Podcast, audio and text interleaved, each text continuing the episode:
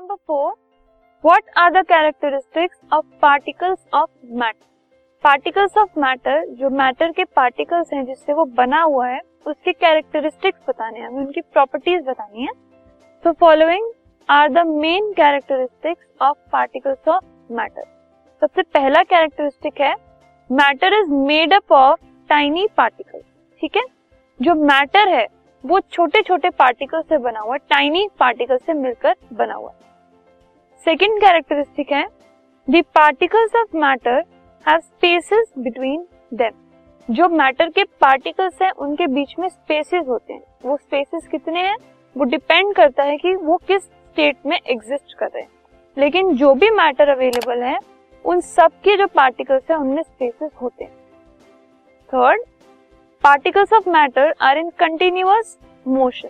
वो continuously move करते रहते हैं। कंटिन्यूअस मोशन में होते हैं।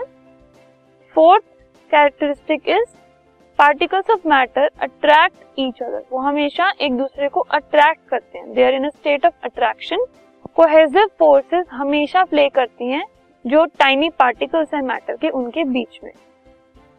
Next is there is an increase in kinetic energy of particles with increase in temperature ठीक है?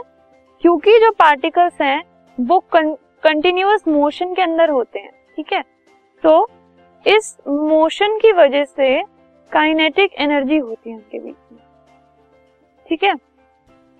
अब वो काइनेटिक एनर्जी इंक्रीज कर जाती है जब टेम्परेचर इंक्रीज करता है। जैसे ही हम किसी चीज़ का टेम्परेचर बढ़ा देते हैं, उसको हीट कर देते हैं या फिर टेम्परेचर बढ़ जाता है उसका तो उसके बीच की जो काइनेटिक एनर्जी है वो इंक्रीज हो जाती है।